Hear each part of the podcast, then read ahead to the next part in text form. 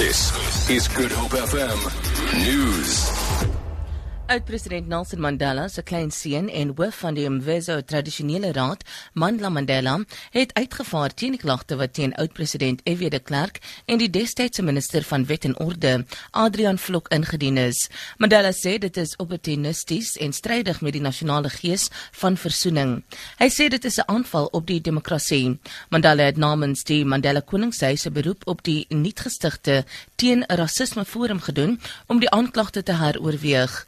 Hy sê dit is ondenkbaar dat enige regdenkende persoon sal probeer om die werk van die Waarheids- en Versoeningskommissie ongedaan te maak. Hy het bygevoeg dat die land moet saamstaan teen wat hy noem agterhoede revolusionêres wat die vordering van twee dekades ongedaan wil maak. Die burgemeester van Beaufort West, Truman Prins, se gedrag sal na verwagting bo aan die agenda wees wanneer die ANC se provinsiale uitvoerende komitee vandag vergader. Prins het na bewering skenkers namens die party probeer werf in ruil vir tenders. Die DA het 'n beroep op die ANC gedoen om Prins af te dank en het strafregtelike aanklagte teen hom gelê. Prins het in 2011 burgemeester geword na sy terugkeer na die party. Die ANC se adjunksekretaris-generaal, Jesse Duarte, het ontken dat die party 'n leierskapkrisis in die Wes-Kaap ondervind. Dit is in teenstelling met die ANC se nasionale voorsitter, Baleka Mbete, wat vroeër gesê het dat die provinsiale leierskap in 'n benarde toestand is.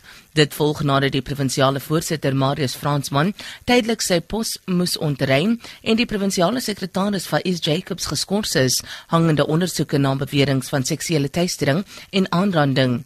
Duarte het met die party se strukture op George vergader om te bepaal of hulle gereed is vir die komende plaaslike verkiesing. Sy sê daar is interne strukture om die leierskapprobleme te hanteer. Transnet het sy infrastruktuur by 5 hawens aangepas om voorsiening te maak vir die vervoer van ingevoerde graan. Die maatskappy het ook sy graanhanteringsvermoë in Kaapstad, Port Elizabeth, Oos-London en Durban verbeter. Graan SA het vroeër gesê sowat 4 miljoen ton mielies sal ingevoer moet word om voorsiening te maak vir 'n tekort weens die voortsleepende droogte.